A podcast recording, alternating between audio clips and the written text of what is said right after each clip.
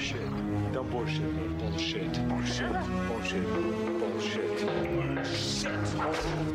Fucking bullshit. Bullshit. Welcome back to the Bullshit Filter. Cameron Riley here. Uh, this is episode, I don't know, 70 something. Uh, I just wanted to uh, point out a couple of things. Uh, number one, I've got another guest on today, one of the listeners, Sean Brunshesh from just outside of St. Paul, Minnesota, come on to talk about the riots and the protest and the police and his thoughts on what is going on and what should happen. Um, he did have a problem with his microphone. I think it was faulty. So from time to time, a word gets cut off. We were recording this over Zoom. Uh, I think it was a mic problem anyway. Hopefully, it's not too annoying, and you'll you'll, you'll be under understand what's going on. Only happens every now and again. Secondly, for anyone wondering, where's Ray? Uh, he's fine. I think he's um, he's uh, in a little canoe somewhere out in the water. It's obviously uh, he posted on Facebook. It's obviously a either a very very small canoe that they had custom made for him, like maybe one that you would put Woody from Toy Story in, and they just made it for Ray, or he got a lot of pillows or something. Uh, they had to build like a box. Maybe you put like an apple crate in it for Ray to sit on. I'm not sure. But uh, I just, when I was scheduling all these interviews, there were so many of them, and I didn't have a lot of flexibility in my calendar. So I slotted people in where I could fit them in, and then if Ray could make it, he did. If he couldn't, he couldn't, and he didn't. And sometimes I forgot to tell him because I'm running around like a blue ass fly at the moment. So that's that. It wasn't deliberate. It was just the way things are. But he's fine. He hasn't been killed and buried in a shallow grave out in the backyard by D'Angelo yet, as far as I'm aware. That said, here we go with uh, good chat with Paul, uh, not Paul, uh, Sean from St. Paul. Well, Mr. Sean, introduce yourself to everybody. Uh, well, my name is Sean Brunshace. Um, I'm a welder, been living in Minnesota basically my entire life. I'm currently living in North St. Paul, which is about a 20 minute drive away from Minneapolis. Brunshesh. Brunshace, Brunshace, yes. Where's that It's- derived from? It is a bastardized uh, Scottish Gaelic French. Uh, basi- basically, it refer it references the clan uh, Brown, and then uh, Chase, which is uh, I believe it's Scottish Gaelic. It's kind of like a calling. It's kind of like a calling phrase used for calling sheep to you. brown, the brown sheep callers. Yeah, yeah. My uh, my wife has a very interesting family. Your wife. Yes. It's your wife's uh, name. So it's a name that she and I came up with together. We wanted something that was a little bit unique. She wanted to maintain her Scottish Gaelic heritage, and I was kind of indifferent to the whole thing. I don't. It's a last name. I don't really care what I sign on a legal document. Really? So you guys invented your own last Yeah, name? we, we invented our own name, but Scottish Gaelic is a very hard language to translate. So we actually did a mistranslation for our name. So we, Excellent. yeah. Good on you. And uh, you seem to be sporting a uh, fairly bold SPQR tattoo on your chest there. Uh, yes, I showed you this when uh, you had started your Cold War podcast. Uh, it's a full Legionary Oh Eagle. my God. That is What? hardcore. Yep. Unfortunately, it gets a little tedious explaining to everyone that it is not a white supremacist Nazi tattoo. So, uh, I have to make sure to- I have to make sure to hide it up, especially since I also have um, a few Viking Nordic elements into it, which kind of doubles down on that white supremacist deal. So, How old were you when you got that done? uh, would have been about four years ago, maybe five. So old enough to know better. old enough to know better, but also old enough to not give a fuck because it's something that I like. And You know, just a Ah. just a just a, a small thing hidden somewhere wouldn't have wouldn't have sufficed. You had to go the whole full chest. Uh, you couldn't just do the one podcast; you had to do the six or seven podcasts. ah, touche, sir. Touche. That's something my wife asks me all the time too. Really? You have to do seven podcasts? Yeah. Hmm. All right. Well, um, where did you say you are? I live in um, North St. Paul, so the Twin City metro area. There's St. Paul. You've already co- talked with a fellow Minnesotan about this, but St. Paul is our capital, and then about a 10 15 minute drive is minneapolis. They're connected right next to each other. So And why aren't they just one city? um, i think it had to do mostly with st paul being the original capital and minneapolis just kind of sprouted oh, i had to stop. Sorry i have a cat who chews on stuff. Uh, it kind of started off with st paul as the main capital. Minneapolis sprouted as a times kept expanding and now i think the two have two very different dynamic uh, politics when it comes to how they enforce policy. So I don't know if they would ever actually become one, short of a Right. little mini city state civil war. Right. So um, obviously we're doing the show. Uh, it is the seventh of June, 2020, where you are. The eighth of June, where I am. Um, we this is part of the series on the bullshit filter we've been doing for the last week, hmm talking about uh, what's going on over there and now around the world. At the moment, we've had we had protests uh, across Australia on the weekend. Um, I know one of my 19 year old sons went to the one in Brisbane. I think there was estimated 30,000 people downtown in Mm. Brisbane protesting Black Lives Matter and, and from an Australian perspective, mostly uh, talking about the treatment of our indigenous population and their incarceration rates, et cetera, et cetera. So tell me, tell me uh, what's going on over in St. Paul at the moment, Minneapolis. Uh, eh, eh, have the riots quietened down as it appears in the news? The violent side Well- of the protests. So, starting last week, um, our governor Tim Walz uh, some, uh, called into action the National Guard. Um, and since that point, things have settled down somewhat. There are still protests going throughout the city. It seems like most of the protests have. Second, let me put this cat in a different room. So, as I was saying, so since the National Guard was rolled out, things have settled down to a certain degree.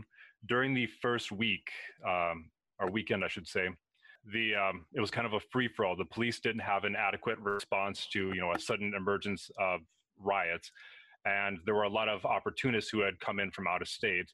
And fi- finding accurate sources has been very difficult because you know it's not like we have news teams at every single block. So in a lot of the groups that I had followed, um, they had saying, "Oh, we have riders rocking Texas plates who have, you know, pallets of wood driving around the neighborhood." And in uh, a number of neighborhoods that I, a few neighborhoods that I helped patrol, they had found tubs of gasoline just sitting around. And we've also seen video clips of just random pile, uh, pallets of bricks just being left out. So there seems to be, and uh, we had another case. I think this was also brought up in the first one that you did, or the second one, of a potential underco- undercover police cop who had started breaking the windows of our of an AutoZone, which is just a car retailer. And so we've had a lot of we had a- cop. the reasoning that they suspect that is um, based on what he was wearing. They saw some cop some cop issue gear, PPE like gloves and whatnot. Uh, the for- the ex-wife of this person believes that she recognized him and identified him as a policeman. And after he had broken the windows, he fled to a police precinct where he was let in. Now, I haven't, I, like I said, there there have been a lot of mixed reports like this, so it's been really difficult to try and sort through what is real, what isn't, what is people just guessing, and what are people are people seeing what they want to see and whatnot. But during the first week, they didn't really have a lot of organization. Well, since the National Guard has been called in, there has been at least we've we've seen a lot fewer incidents of just random arson and vandalism of property. There are still protests going very strong. There was actually a one last night or yesterday that started off in a park in North Minneapolis and followed to a police union station. And then we went to the mayor of Minneapolis's um, house, which is in Northeast Minneapolis. Some of the stories I've seen over the last few days uh, coming out of the US suggest that even though the protests have been mostly peaceful in the last uh, few days since the middle of last week, say, uh, the police have continued to be uh, relatively aggressive, and there's instances of violence. Of course, there was the old man in, I think, Brooklyn who was pushed over. Is that sort of thing going on in your area as well? Are the cops uh, maintaining their level of aggression towards the peaceful protesters? the cops are the cops ha- are still maintaining a degree of aggression. As I said, it has calmed down somewhat since National Guard has been called in, but rubber bullets being fired fired as well. Um, and let's see. I, I have seen conflicting accounts saying that police in different areas throughout the throughout the country have been regularly making habit of destroying medic tents, destroying uh, goods and whatnot. Uh, again, some of these are verified, some aren't. I saw Um, some video footage of one um, medical station with water, uh, cops stabbing bottles of Mm. hundreds of bottles of water with knives and trashing seen uh, that one as food well. supplies and some stuff. Yeah. So you said before that uh, you've been patrolling an area. In what capacity? Uh, so the area, the area that I had helped patrol, what had already started calming down somewhat. But in there have been a lot of neighborhood patrols set up again as a response to the fact that we've seen a lot of people who are out of town, opportunists and whatnot. The area that I had been patrolling was a truck, several trucks that had been spotted with piles of wood, and we we had said we there had already been um, cases where they would basically go up to any business, set up this wood, light it on fire, and then leave. And in that very area, we had seen a Molotov cocktail, or at least one or two, just sitting around, um, sitting against a fence. A child, a random child had found it. Um, so, so uh, community watches have been, have been going set up basically everywhere. Um, it's gotten to the point now where, unless they're in huge groups or sitting in, you know, bastions of like p- police precincts, we're not seeing, you know, police regularly patrol anymore. We're not seeing them drive up and down streets. And so we've relied a lot on community action to take over that. And what's your theory on who these people are with the, the wood and the bricks and the Molotov cocktails coming in from interstate? Are they on the left, on the right? Uh, they just you know, what's what's their motivation? Well, obviously, it's it's there's always going to be a mixed group of people with this. Some people are just opportunists; they want to vandalize, they want to destroy. Uh, we have seen some evidence from um, from from grapevine communication that there have been some white supremacist groups, such as the Proud Boys, who have made it a point to come in into our state. Um, and then similar with uh, KKKs, people who people who have seen uh, the Ku Klux, you know, w- with their hoodies, whether that that's a genuine KKK group or someone who's choosing to wear that disguise as a means of, you know, hiding what they're doing or trying to put off the blame on someone else, that remains to be seen. But Hmm. uh, I- again, stress this enough. It's very hard to get solid accounts of this because when these people Mm. destroy something, they immediately bolt. Even if you have camera footage, there's only so much you can do with that. Interesting thing about that is you're a local living there, um, acknowledging that it's really hard to know who the troublemakers are and what's going on. And it reminds me of when we're covering stories like the Syrian civil war or Mhm. what's happening on the ground in Venezuela uh, or in Hong Kong protests.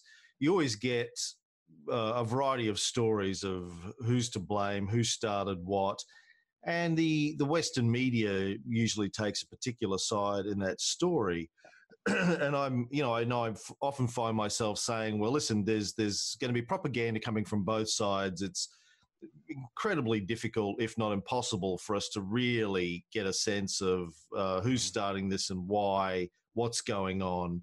Let's not fall for an easily crafted digestible narrative here. It's probably a lot more complicated and I guess you you guys are getting a um, real life uh, experience of that right now, Mm. as you say. So imagine when it's transplanted from another, when it's a foreign country and a foreign language and groups that we don't understand and, and motivations that we in the West don't fully understand.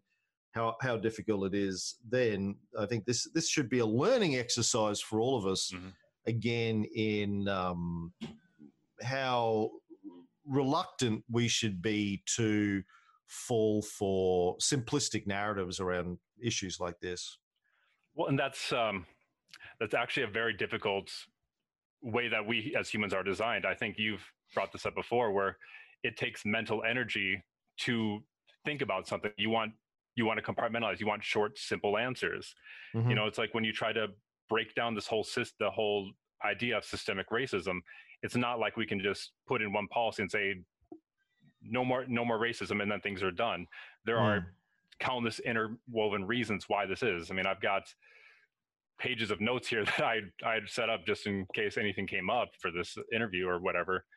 But it that's that's something that's been very difficult with this is people want to when they see a story or a news source shared, they want a knee jerk response to it. Mm. And it's hard to not invest yourself emotionally and try to sit back and say, hey, how can we verify this? Mm. And you know, I mean, one of the best ways we verify information is is I don't want to jump on, not saying jump on the bandwagon, but if we have 20 people who are who are corroborating evidence, that doesn't mean that the one person who is against that is wrong. It just means that okay, we have we we're pretty sure that these 20 people are right. We have to hold in that s- slight sliver that maybe they're wrong, but that's one of the best ways we verify information. So that's kind of what I've been sorting through with this is on these various groups when people share something we try and get people to corroborate okay has anyone seen this if you have the license plates tell us where you last saw this plate Mm. so we can follow Mm. it hmm So, talk to me about, from your perspective, Sean. Um, apart from the obvious, the the death of George Floyd, what what's the root cause of the the flare ups in the sort of the the Minneapolis, Minnesota region uh, over the last couple of weeks? What's what's what's underneath that? so i can definitely go into uh, so some of the things that have been you very have been specific to minnesota um, the thing that i'd want to cover for uh, looking at stats and data Sorry, you, your audio dropped out. Can you start that again? Uh, yeah. Sorry, my I'm relying on a bad mic. Uh, so I, I have a lot of things that I can go into with the Minnes with some of the causes in Minnesota or some of the root problems we've had in Minnesota. I think something important to mention though, um, just as a general rule of thumb, is when we're looking at stats and data, it's very important to try and understand what exactly that information means and not take it for granted. So, you know, if you if say last year we have 100 cops who killed people, and then this year we're finding 1,000 cops killed people, does that mean we suddenly had an increase in cops killing people, or does it mean that it's some other variable that's affecting that? Are we reporting better? Do are we using body cams now, which is just showing it? And so I think that's important to understand when we're looking at this problem of police brutality and you know systemic racism, is that it doesn't necessarily mean that all of a sudden it's all happening. In the past 20 years, what's the major thing that's changed? Well, everyone has cameras now. Mm. Well, just in the even this is the surprising thing. Like the the goal, the old guy in Brooklyn who was pushed over. When the cops initially reported that, they apparently said that he f- tripped and fell. I mean, they're still even in the Mhm. middle of all of this lying about their acts of violence. I mean, eh, completely. I don't know, oblivious to the fact that these things are being captured on camera, or there's a high probability they're going to be captured on camera, and these guys are going to look even worse as a result of their lying. So, you know, we're seeing so many instances, even after the, the protest started, of cops committing acts of violence and lying about it, as the cops obviously did in the George Floyd case as well. It's it, it- suggests that this is a that cops initiating the violence and then lying about it seems to be so ingrained and systemic that they can't even cut it out in the middle of protests about this very issue. Well, and that that's there, there's been a huge uh, push as I, I don't know if it's um, exactly where the idea has started, but at least for the past two years and certainly in the past week or two, there's been a huge push to just completely basically abolish our police system and start over with something new. Um, I mean, I, I can talk into some of the ideas later about why it is that uh, police, I think, even today with all the cameras, still feel like they can get away with things. But uh, I mean, going back to uh, some of the issues that we've had in Minnesota, is um, I had talked with you earlier in an e- or I'd expressed in my email that you know this whole thing has been kind of a little cultural shock the past few years for me because uh, Minnesota is a northern state, and at least in the standards of the United States, we're fairly liberal and progressive, and uh, having to look into this a lot of the history of our state, it's kind of been eye catching for me how much uh, systemic issues uh, when you look at like housing, for example. Uh, there, there's a policy called red uh, redlining. So, like, um, as part of FDR's New Deal, uh, he had incited the federal government to create a homeowners uh, loan corporation, which was responsible for creating grading maps across our metro. And basically, they had set up, set up set it up into districts and grade it from I think it's like I think the scale is like A to D or E or something like that, with little numerals to further clarify that. And these the grade these gradings were based on criteria like property values, uh, the age of properties, depreciation, and like the racial and ethnic makeups. Well, the grading district predominantly graded African American districts D, which is the worst you can get, and whites as uh, whites districts as A, which is the best. And you know these districts could affect uh, everything from say increase in rent to your ability to get mortgages and whatnot. So in the 50s and 60s, we start to see uh, whites being able to you know buy buy houses and build uh, equity, while African Americans are still stuck on a rental uh, on rental properties. And so from this point, you start seeing whites being able to generate you know generational wealth and african americans just never got that ability to do that and these districting maps were even used further to further establish our highway system so i had said before that st paul and minneapolis are right next to each other with a little bit connecting them uh, the, there's a highway that connects them is um, i-94 and that i-94 actually went straight through an african american district and that basically destroyed those communities so they you know, businesses were basically told you have to get up and move. Uh, sorry, we're not going to pay for that, so you have to figure out payment yourself. Mm. And you know, the city planner at the time, George Herrold, proposed an alternate route that's just a little bit north. That basically the only thing that was there was railroads, but the city didn't want to compete with railroad businesses, so they basically just said, "Sorry, we're going straight through the African American district because it's cheaper." Mm. Mm.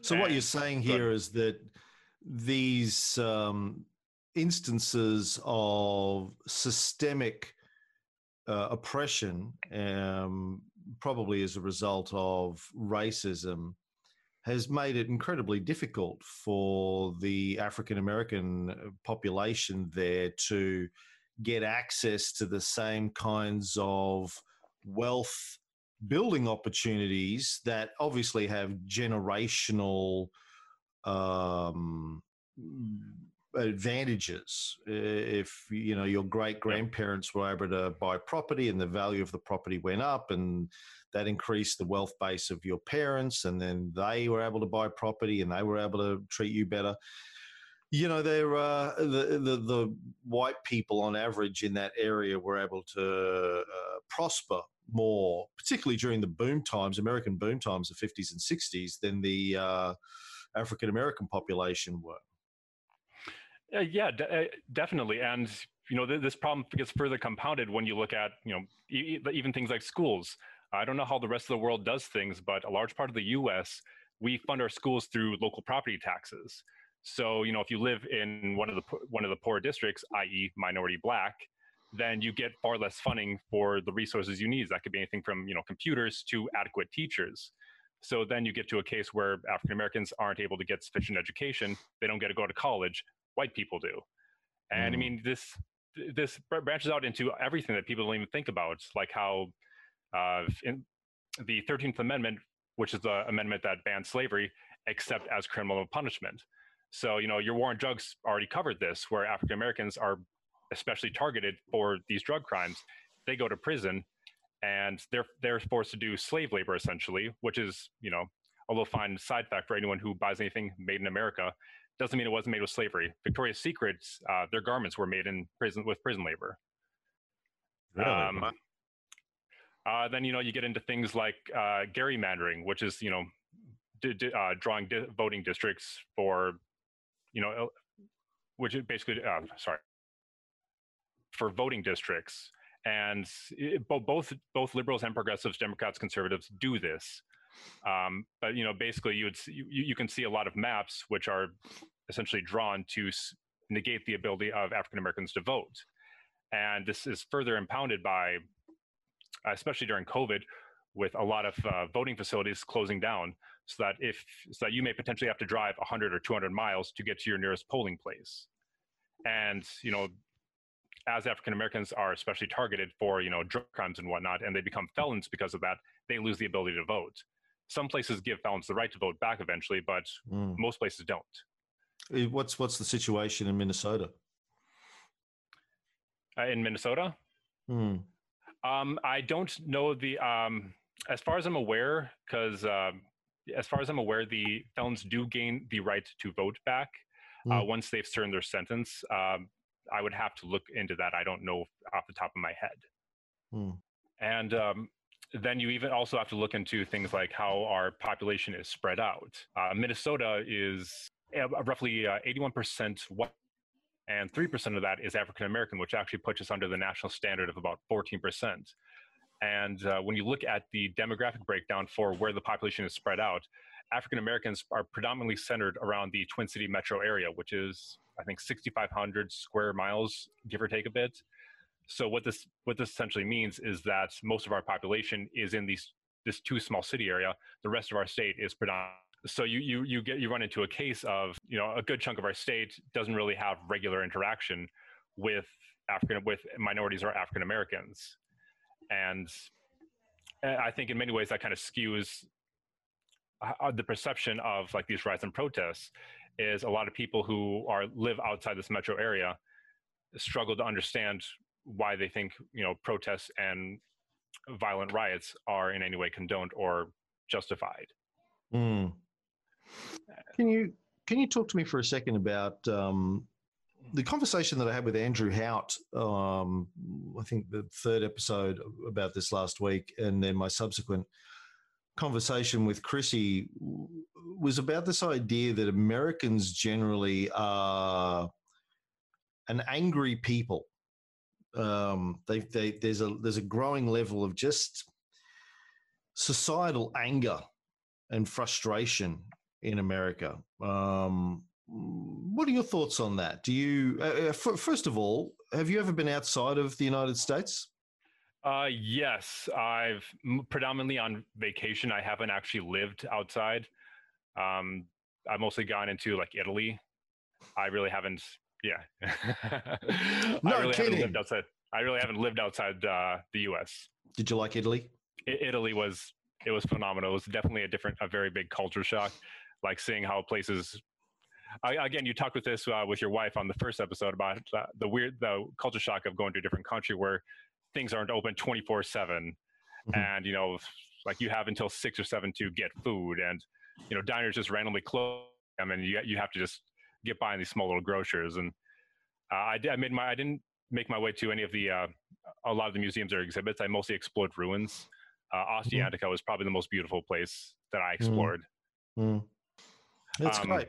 So, okay, so you've been out of the country, mostly to Italy, which is a very different, um, very different pace to America and to Australia too. I think uh, Italians generally have a. Uh, they think in terms of thousands of years, not uh, next week. Mm. They have very sort of. Eh, don't worry about it. We'll get there eventually. Everyone just relax, have a drink, and have something to eat. So don't worry about it. We'll get there. Um, so tell me about uh, uh, anger in America. Do you agree with the premise that Americans tend to be an angry people in your experience? In my experience, I think yes. I think we are we are trained very much on a dichotomy of us versus them, and you know I think that very that very easily starts when we become in any way exposed to politics. You know, it's always Democrats versus Republicans, and every urgently one side is always frantically saying, "Oh, we have to urgently get that two-seat majority so that we can basically do whatever the fuck we want." And when you look into, and you know, you've covered countless history, countless history podcasts, and we're very bred on this idealized image that's fed to us in the media of how things should be a certain way. And when things don't conform to that certain way, you get angry or upset, especially when you look within your group. I've seen, you know, even within my own within my own groups, I, I tend to be very more liberal, progressive, whatever. And we know within my own groups who preach, you know, openness and tolerance, you know, tolerance and accepting of all.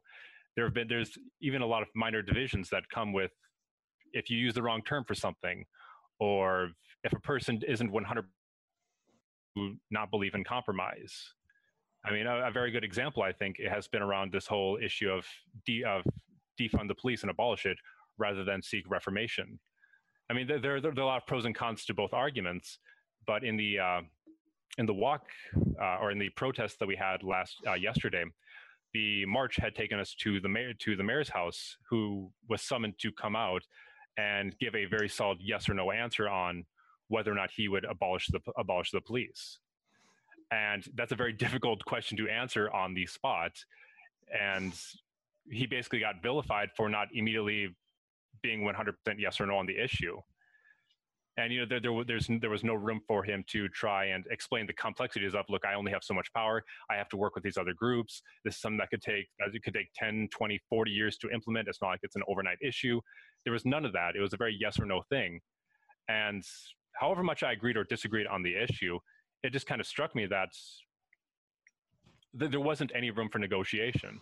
And I see that on the left and the right. It's not a Republican thing. It's not a Democrat thing. It's a, I think it's, I think it's just at a very core a human thing.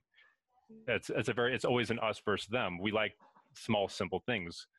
We don't like having to, to negotiate and give something up, especially when we feel like it's a moral imperative that it is a certain way. Yeah, look, Chrissy's Chrissy and I over the years have talked about how in uh, the US, you, you you were encouraged to develop sort of tribal cultures very early on. Uh, one of the examples I know she's always used is uh, inter-school sports. Oh, I forgot to take my blood pressure meds. Hold on. I mean, I got to take my blood pressure medication, Sean. Got to remember. Got an alarm because I forget. Oh. Um, uh, it, it, you know, it's the uh, school teams, this team versus that team, and you have to go and high school and support your team, and you've got to wear the colors and wave the flag, and then you have the um, the the what do you call your flag ceremony that you do every morning? Pledge of, Pledge of Allegiance. That and then you have all of your fucking parades and people waving flags and you know Fourth of July stuff and where Chrissy comes from in Utah, they do I think Pioneers Day around about the same time every year, mm. later July. It's this.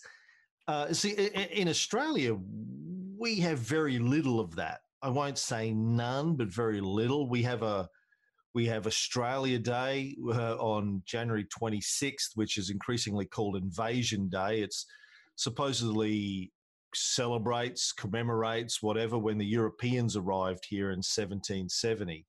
But, um, you know, uh, increasingly that is seen as uh, distasteful to celebrate that because it was when they invaded the indigenous population. Mm-hmm. I've been against Australia Day celebrations for a long time. Um, then we have thing we have Anzac Day, which is usually uh, to celebrate our uh, military adventures around the world.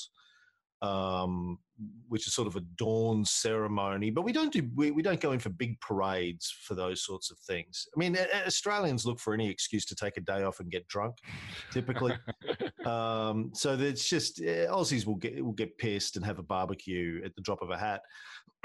but up until recently, we have seen in the last 20 years, there seems to have been a, by our conservative governments, there seems to have been a deliberate push in our conservative media Murdoch media and that kind of stuff here to encourage people to become more Americanized with having flags out the front of your house and flags on your car for Anzac Day or Australia Day and celebrating the Australian flag. But when I was growing up in the 70s and 80s, it just wasn't a thing. We didn't do that. It, it would have, it still strikes me as very much like a Nazi rally when I see uh, people driving around wearing flags or painting themselves with flags. It uh, and particularly when I go to the US, whenever I'm on the in the US in general, with the amount of flag worship that you have over there, and particularly if I happen to be there on the Fourth of July, terrifies the fuck out of me at one level. Mm. Honestly, Chrissy always thinks it's weird that I get so skittish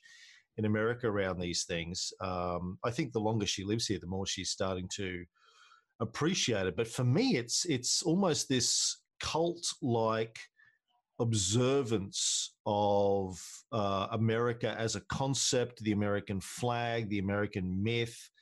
Um, uh, I find it deeply disturbing. Um, and I think Chrissy's always thought I was just bunging it on, making it up, because being exaggerating it, but I'm not.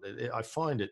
It's like for me, I always say it's like being dropped in the middle of a Nuremberg rally in the 30s. For me, it's like what the fuck is going on here? Mm-hmm. So I think, but uh, the point is this: this sort of tribalism, us versus them.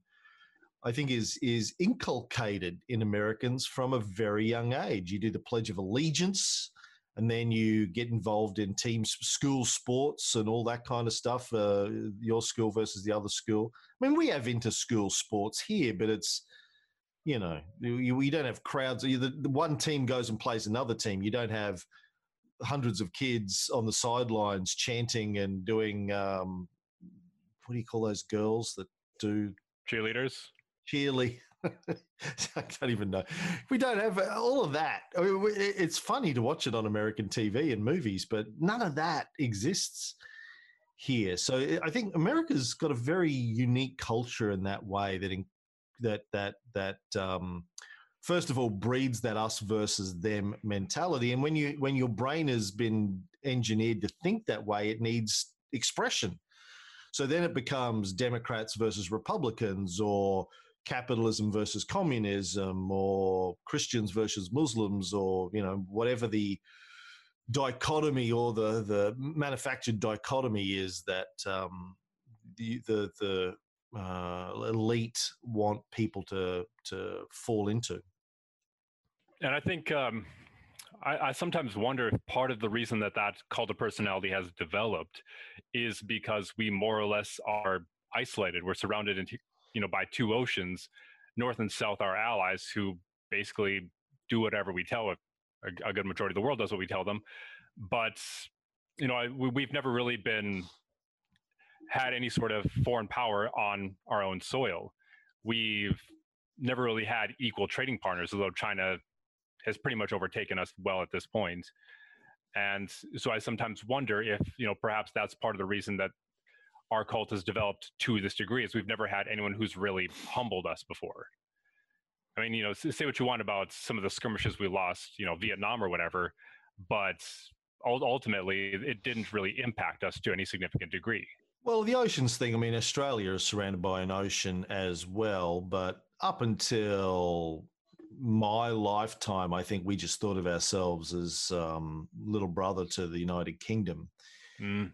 We, have become more Americanized. And one of the reasons why I spend so much time talking about the problems that America has, it, a because America is the you know the the global superpower and it affects all of us, but b because I'm concerned about the push in Australia to push us more in the direction of America because I don't think that's necessarily an entirely good thing. I think America's oh, coming apart at the seams, and, uh, and well, well I mean, we've we've we've seen that exact we've seen that exact same thing happen in with the Brexit as well, with Boris Johnson and a number of their number of their conservative leaders. I don't know what the party is called, who have been pushing to do a more United States style healthcare system. Yeah, and yeah, and we you know we've been moving in that direction here as well over the last 25 mm. years. This push towards privatization of assets, uh, publicly owned assets, putting them into the hands of corporations and private individuals running those corporations. So more of the more of the uh, profit goes into the hands of corporations and stays out of the, the public hands. Um, so anyway, back to anger. Like I, I, think the anger is an interesting thing, and I think this is uh, seems to be a, a, an explanation for one of the things that's going on. Just this general anger that Americans have because you've been told your entire lives that you're the greatest people that have ever lived and the greatest country in the world and you're the best. And then of course you know the the majority of people in the United States aren't doing well financially. They don't have access to uh, reasonably priced uh, advanced education. They don't have access to reasonably priced healthcare um, they don't have the benefits that, at some level, you must know that other civilized countries around the world not only have, but have had for 50 years. Um, at some level, this this has to create a level of confusion and anger in the American people. I would imagine. Well, I mean, I think definitely so. We're one of the things that we are bred on from from infancy is that America is a meritocracy. We're not haves and have-nots. We're haves and soon to haves. So you know, anyone could be a millionaire. I mean, we have we have TV programs dedicated to what to do with your hypothetical lottery winnings. I mean, it's we we we kind of, we're kind of bred with this belief that we can accomplish and have anything we want if we're just willing to put in the axle grease to do it. And mm. frankly, for many of us, it's simply not possible. They're always, mm. they're always you know they're always your you know your your Bill Gates or your Elon Musk, but even then they still grew up with very unique circumstances that aren't available for the rest of us. You know, Bill Gates was he he had wealthy parents who basically paid for all of his schooling, so he had the luxury of basically not having to work at all and just sitting in his garage and fiddling around. Most of us can't do that, mm. and you know. I can only speak as a white person. I can't speak for the minorities who, as you know, I've already explained with some of the systemic problems, they have access to even less opportunity and resources than I have. Mm. And, and, you know, Bill Gates was born with a very high IQ. Bill's a very smart guy. I've, mm. I've, you know, I've met Bill. I've spent time around Bill. I've worked for Bill. I've worked with a lot of people who work very closely with him. There's no doubt Bill's an extremely bright guy. Yep. Uh, and even then, there was a lot of luck involved in the early days of Microsoft. I mean, um, I don't know how familiar you are with his early years, but um, he uh, in the early days when he, IBM were looking to make a microcomputer. Um, uh, his mother was on the board of IBM, so a little bit of luck involved in that. And uh, they went to him. She she asked him if he knew where they because he was involved in uh, the early software um, uh, industry, but he was making applications, not operating systems. So mm-hmm. they were looking for an operating system. When she went to him and said, "Do you know where we can get an operating system for this microcomputer?" And he sent them to somebody else. Yeah, I know a guy. He had a, a guy who had a thing called QDOS, Quick and Dirty Operating System. So the IBM guys went to meet with the guy who owned QDOS, and he blew them off because he was sort of, uh, uh, you know, uh, early software punk. Um, I think he was flying his uh, hobby crop duster at the time. The IBM reps turned up. Guy didn't even turn up for the meeting. He just blew them off. He's like, "Fuck you, IBM." this is the you know the the uh, late seventies, early eighties, and uh, so they went back to Bill and said, uh, "Guy didn't show up. Got anyone else that we can talk to?" And Bill said, um, "Leave it with me." Bill contacted the guy, bought QDOS off him, and went back to IBM and said, "Okay, let's do a deal. I, I I've got it now." Just, if the guy turned up for the meeting, there would be no, you know, MS DOS. It would mm-hmm. have been something else, and that that whole story would be completely different. So, you know, so a lot of luck involved in these success stories that people usually don't know about, as well as being born with a high IQ and being born into a you know a relatively wealthy and privileged environment. All those sorts of things. You're right. So yeah, so Americans are brought up believing they're going to that you can all be rich one day. It reminds me of that book um, uh, that I always talk about, uh, Deer Hunting with Jesus. Um, that guy talked about when he went back to his hometown, uh, just shocked to find that uh, all of these poor, well, you know, uh, uh, friends of his that he'd grown up with that were working in manufacturing, dead end environments were all voting Reagan, they were all sort of Reagan Republicans. And when he was trying to feel, well, why are you voting against your own interests? General feeling was they all thought they were going to be rich one day, and they wanted to make sure that when they were rich, they paid low taxes and that the government was off their back. And uh, like it's it's it does seem to be a strange uh, American idea that we're all going to be rich one day. I mean, I think a lot of it does have to do with, again, with how, how the propaganda is fed to us. We're only fed the success stories. You know, for every mm. one, for every Bill Gates story we're told, we're not told about the hundred people who tried that same thing and failed. And the 999 and, people, more like it. you know, yes. Oh, well, I'm optimistic. Uh, um, so, I mean, that's, it's all part it's all part of this uh, american mentality and I, I think it's one of the things that where i think we would benefit more greatly if we actually had neighbors that you know like if we had like a europe style neighbors which you know if you exclude all the other historical reasons why things would change if we had that but i mean if we had neighbors who had different systems of governance you know our, our country is insanely huge it's bigger than europe and like the top half of africa combined i could Australia's, spend Australia's bigger than the continent. Oh, that, that, that's right. That's right. In terms of landmass, you're bigger. That's right. Because of the uh, the U.S. maps always make Australia look smaller so that we can appear bigger. That's right. And you you do have neighbours. You've got Canada and Mexico with different systems of government. Canada, I think most people just look at look at as America light with a splat with a tiny splash of socialism, and Mexico we're just we're just fed that they're just nothing but drug cartels and enchiladas. That's basically where we're fed. They so have food. It wouldn't matter how many neighbors you had; you dismiss them as being irrelevant anyway. That's I, like I, I, I, suppose I am. We are. It's this American exceptionalism, right? Yep, yep. Everything's wrong with everything else, not us. Yeah, I mean that's the other thing that uh, always, uh, as a foreigner, always strikes me as amusing about America is whenever the conversation comes up about gun control or healthcare reform or those sorts of things, we go, well this is how other countries do it.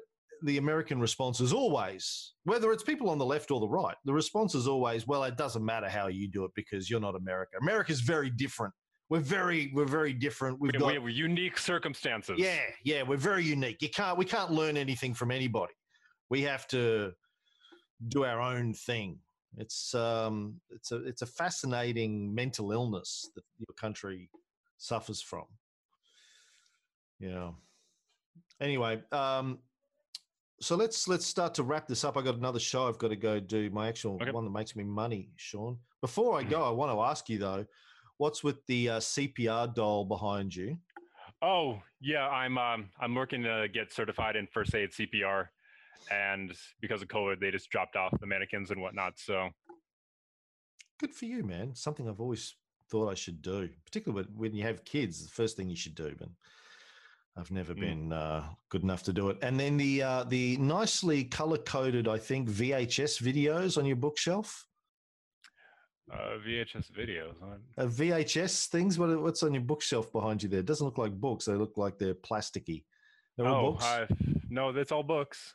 Uh, okay. What what are the nice, uh, nicely organized books on the end there? It looks like a series. What are you reading? What oh, that's all the uh, that's all the Percy Jackson stuff. Uh, Percy Jackson series, which is the Rick Riordan series about gods and demigods, and then your book Psychopath Epidemic is sitting on top of them. Oh wow! I got you. I got you. Oh really? I can't mm. see that from here. I couldn't tell it. Oh yeah. I, was, I, went to we went to have lunch with a mate in Brisbane yesterday, Ian Kath, and um, he had my book on his bookshelf. It was the first time I've actually seen my book on somebody else's bookshelf. It was, it was uh, funny actually. So, um, talk to me a little bit as we wrap up, Sean, if you can, about if you were the president uh, of the United States or the governor of Minnesota. What would you be doing right now to solve some of these problems? Well, it's um, the, the, the big the big things that we've been looking at have been like reform versus reform reformational change versus you know as a, just changing policies as opposed to completely restructuring how we do things. Ideally, I would like to just completely restructure the system, just blow it up, start from the ground up. But I haven't. Which system are you talking about? Like the uh, entire the, uh, like, like okay, so uh, regarding policing, I think that because that's what the protests and riots have been doing, so that's what I've been focusing on and I don't know enough about. I haven't researched enough about you know how would we how we would do a no police system. So what I've mostly been looking into is reformational change, and I think ultimately the big umbrella issue that we look at when we look into this issue is accountability. The systems that we have in place for accountability just aren't aren't being enforced. They don't exist, etc. So like I, I have a, a list of five or six things here that I wrote down uh, so one thing would be body cameras. They're in regular use in more and more precincts, but there's no real punishment for turn, turning them off, or re- there's no repercussion for that. So I would I you know put it so there's like a charge of tampering with evidence if you touch your camera once it's been turned on. Oh, it was malfunctioning, technical malfunction. I mean, there I was. The guy's head just ran right into my camera. So, um, Uh, then uh, the police unions, uh, another policy I changed is the police unions have qualified immunity, which is kind of like their equivalent of the Good Samaritan law, where if you're attempting to do something in good faith, you can't be sued for it. So, you know, in the course of their duties, it makes it very difficult to sue them because oh, they're they're acting in good faith, they're trying to do their job. Accidents happen during coursework. Uh, so that's something that you would have to, I'd have to change. I'd want to change and renegotiate. Uh, that's, I mean, I mean, it's a fair point. I mean, I, I, uh, I look, I, I would, I would hate to be a cop. I don't envy cops anywhere in the world. I think it's uh, incredibly uh, difficult job to do, usually underpaid, putting your life on the line, balance, you know, having to deal with people on a genuinely having to deal with people every day who are probably mentally unstable, hopped up on ice or crack or some, some booze that are that are not functioning properly, and you're having mm-hmm. to stop them from hurting other people, stop them from hurting you and your colleagues, stop them from hurting themselves if you can. It's an incredibly complex and difficult situation. I feel for cops, and I and I assume that a large percentage of cops everywhere are uh, good people trying to do the mm-hmm. best that they can do in incredibly difficult circumstances. Um, but there are there are psychopaths in every profession, and policing is one of those professions that you would have to imagine that psychopaths would uh, be attracted to because it, because it offers mm-hmm. them opportunities for uh, personal power and uh, uh, and and you know they're probably the ones that cause the problems. They're the, probably the ones that are driving a lot of this stuff. And then if they get into positions of management in policing, they get to influence the uh, policing culture in that area, which itself can become psychopathic and then mm. can have an influence on what the good cops can and can't do, which is straight out of The Wire. Have you ever watched The Wire season one? I haven't seen it, no. Oh, man, you would love it. Hmm. Sit, you know, watch The Wire at least season one, if not all five seasons. But hmm. you know, David Simon, who was a, a journalist in um, Baltimore, who who he and his colleague wrote this.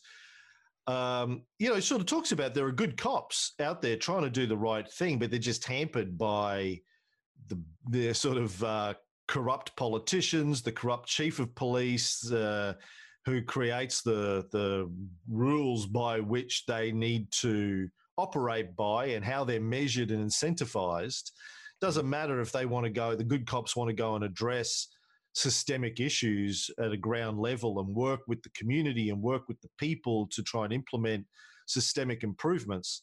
If you're only incentivized by how many uh, busts you do this week or how many heads you knock then you know your opportunity even as a good cop to do good work is extremely limited. You're trapped in a in a uh, malfunctioning system so yeah i think it's i think reforming policing is incredibly important but but complicated and difficult well and and, and much like this the systemic racism that afflicts our country it equally affects the, the policing i you know, I come from a I come from a family that is largely partially military.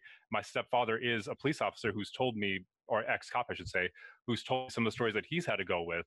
And you know, I, I think one of the best things we can do is just keep trying to change accountability and have independent independent factions that help muster rein in some of the more corrupt elements of the force. Like uh, you know a, a lot of a lot of uh, police misconduct is done by internal investigations. You know the police basically trying to police themselves which i don't think is a good way to do things. You know when you look at like when you try to prosecute a, an officer it's especially difficult because prosecutors regularly have to work with police to gather evidence and to get testimony so most of the time prosecutors don't really want to prosecute cops because they have to work with them um, yeah. here's uh, there was a um, where is it? You know, when, when we've uh, let's see, when we've looked at data, uh, let's see, I got it here somewhere. I, I can't find it out right now, but uh, Philip Stinson, who's a researcher, actually tried looking into uh, police uh, uh, police officers, and he did this by doing a decades-long research. He basically had to set up uh, 48 Google alerts. That's basically you know looking for headlines. Is how he conducted most of this research. I can send you the document. It's like a 700-page document, but basically he concluded that of the close to 7,000 cases of you know police shootings, only about 99 of them were actually uh, arrested arrested and only like 35 of them were actually charged with a crime and those crimes were rarely if ever murder. It was typically negligent um, uh, homicide or involuntary manslaughter. Yeah i think i saw some reporting on that research recently. Yeah so that's a you know, that's a huge problem. Yeah and then you know it's uh, even just uh, things like um, you know working to demilitarize our police uh, there's a federal program 1033 where that requires the, not not lets the Department of Defense choose. It requires them to make available to local police, uh, you know, excess military hardware. So you know, a few examples I have: a small town in Michigan uh, and Indiana, police used uh, the program to acquire MRAPs, which are basically huge armored troop carriers. And they also got things like night vision scopes, camouflage fatigues, uh, and dozens of M16 rifles. Uh, we have a case of, um, like in Bloomington, Georgia, where they acquired four grenade launchers. Local, and like a population of 23, 2,700 with grenade launchers. And, you know, I mean, then it, it, it there's just so many others that I, we'd have to get into. I'd, I'd, need another hour to get into all of them with you. But escalation training, uh, the Minneapolis police uh, is one of many precincts that engages in warrior training which is basically training designed to teach the cop that they need to approach every situation as life or death. People who you encounter, they're not your friends. They are potential hostiles who are looking to take your life. You need to be ready for immediate action. Mm. And you know that's something that we've continuously seen. You know, we're giving them military hardware. We're teaching them to treat civilians like hostiles. You know, even when you look at like uh, in Minneapolis early on in the protest last week, when I said that they were using you know tear gas and rubber bullets, um, rubber bullets are not design are designed to be used a certain way. You're supposed to hit them so that they hit the ground and then ri- hit the ground and then they ricochet up and hit the person. We've been basically that's not how police use them. They shoot them directly at a person, and when it comes in contact with the skull, that can fracture the skull, sending shards into your brain, killing you. When it goes into an eye socket, you're basically dead. If you if you, if you survive. Yeah, one of my one of my kids was telling me the other day that he saw footage of some girl or woman taking a rubber bullet to an eye and her eye exploding mm-hmm. on uh, YouTube or something or on TikTok recently.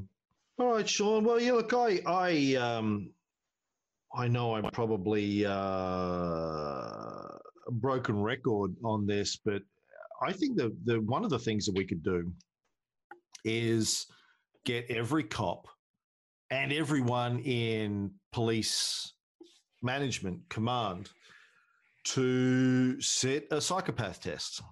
The first, the first thing is to identify who are the psychopaths that we have, because psychopaths, by the very definition of psychopathy, have extremely low levels of empathy. Um, they are the people that are inclined to commit acts of violence, whether it's physical violence or, or any other kind of violence, towards other people. Um, and I actually I did an interview last week for the Psych- psychopath epidemic podcast that I haven't had time to uh, put online yet, but it's with a neuroscience researcher in Richmond, Virginia, who studies the brains of psychopaths, and he was talking about how the pleasure centers, his research indicates the pleasure centers of the brain are activated in psychopaths when they hurt somebody else. So it's not just low levels of empathy, yep. it's they get enjoyment. They feel good when they hurt other people.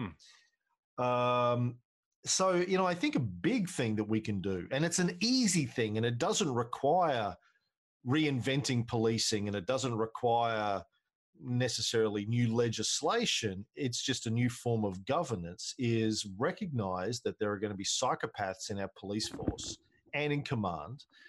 And we need to identify them and develop policies for what do we do with psychopaths in the police force. I mean, we can uh, fire them, we can assign them to desk jobs, we can have them allow them to stay in the field or stay in their positions, but have them regularly monitored and partner them up with somebody who has passed a psychopath test, who is confirmed to not be a psychopath, to keep an eye on them. You know, there's a range of easy things that we can do to prevent psychopaths in the police force from having free rein. And unfortunately, because we still don't recognize what a psychopath is and their prevalence in society, uh, they they get into these uh, situations and they they run rampant. Again, I you know I I think policing probably has a higher percentage of psychopaths than other professions because again it it, it would attract people like that. Probably more psychopaths uh, in policing than there are in nursing for example, or podcasting. Uh, a lot of narcissists in podcasting, but I'm not sure how many of them are psychopaths because no fucking power or money in podcasting, unless you're Joe Rogan. Um, but uh, yeah, I, that it would be my the first step for me would be let's figure out who the psychopaths are and what we're going to do with them. Easy, really, really easy to do, and no one's going to argue with it. Really, I think that no, I, I think I, I, I agree wholeheartedly with that. I think the only thing that we would want to additionally stamp onto it is make sure we have utter transparency with with with records. You know, if, if we do a psychopath test, if we do regular psych evals, especially if you're a public employee, those records should be made readily available to the public. And I think I mean that, that that's just one thing I would like to see added on. I mean, there's privacy issues with that just because you're a psychopath doesn't mean you, uh, or a cop doesn't mean you forfeit your right to privacy of your medical records. But, um, you know, I, I, think at the very least there should be some level of public governance. Maybe not general public has access to that, but you have a governance body of the general public that uh, who have themselves passed the psychopath test, who do have access to those records and they can uh, keep an eye on it, keep the keep the bastards honest, as uh, we say here. We used to have a political party here called the Democrats, by the way, is in the their heydays were in the seventies and eighties, and their official uh, motto as a political party was "Keep the bastards honest." That was their mm. motto. Very Australian political party motto. if it was me, it'd be just keep the cunts honest, but uh, you keep the bastards honest was sort of the uh, polite way of saying it back in then.